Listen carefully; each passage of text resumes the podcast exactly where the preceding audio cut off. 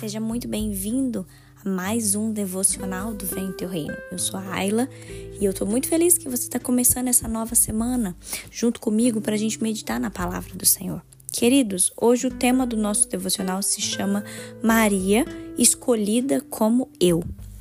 Eu quero falar hoje, amanhã e quarta-feira, eu quero falar sobre a vida de Maria. Eu quero que a gente reflita na mãe de Jesus e o que a gente pode aprender com ela. Hoje, queridos, eu quero que vocês se atentem ao livro de Isaías, capítulo 7, versículo 14, que diz assim: Portanto, o Senhor mesmo lhes dará um sinal Eis que a Virgem conceberá e dará à luz um filho e lhe chamará Emanuel. Preste atenção. Isso se encontra no livro de Isaías. Eu quero que você reflita nisso. E por que que o tema hoje é Maria escolhida como eu?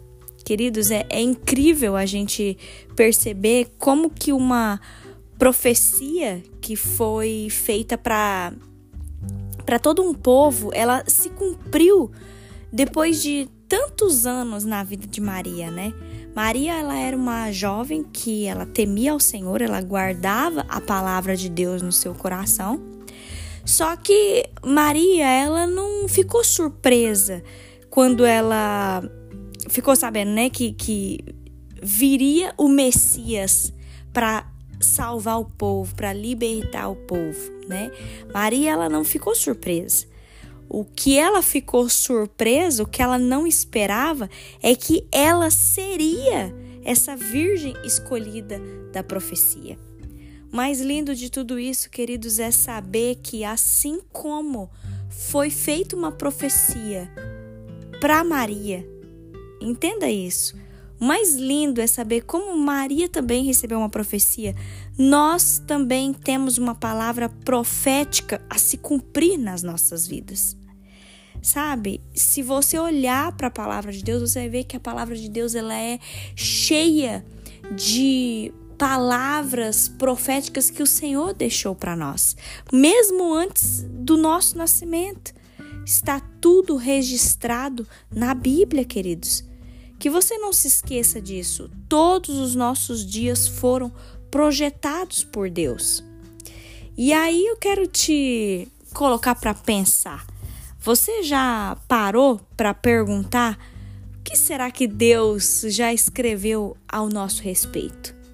Se você nunca parou para se perguntar sobre isso, queridos, eu te convido para que você comece agora a buscar em Deus o seu destino, que você comece a buscar em Deus aquilo que o Senhor tem para você. Você não veio nesse mundo ao acaso. Você não veio nesse mundo por um erro. Não, queridos. Nós estamos aqui para cumprir um propósito. E o Senhor ele já tem escrito todos os dias da nossa vida. Eu quero que você reflita nisso, queridos. Eu quero deixar para vocês é, alguns exercícios práticos para hoje. A primeira coisa, que você possa convidar Jesus para ajudar você nas grandes e nas pequenas escolhas que você vai ter que fazer no seu dia de hoje. Que você possa convidar Jesus para que ele te ajude nas decisões que você precisa tomar, naquilo que você precisa é, fazer. Convide Jesus para estar com você. A segunda coisa, queridos, ore e peça para o Senhor para que ele revele alguém para você surpreender hoje. Talvez Deus quer usar a sua vida para abençoar a vida de uma terceira pessoa. Que você pergunte para Deus o que, que você pode fazer para ajudar alguém hoje. Que você esteja sensível àquilo que Deus vai te revelar. E a terceira coisa, queridos, como um exercício prático para nós, nós possamos escrever hoje no papel todos os momentos que nós já consideramos ruins na nossa vida, que nós possamos colocar esses momentos, esses, essas coisas num papel, que a gente possa orar e pedir para o Senhor nos revelar como que essas coisas aparentemente ruins que aconteceram nos ajudaram a crescer e a amadurecer. Que você possa tirar um tempo hoje do seu dia para você demonstrar gratidão a Deus. Queridos, entenda isso.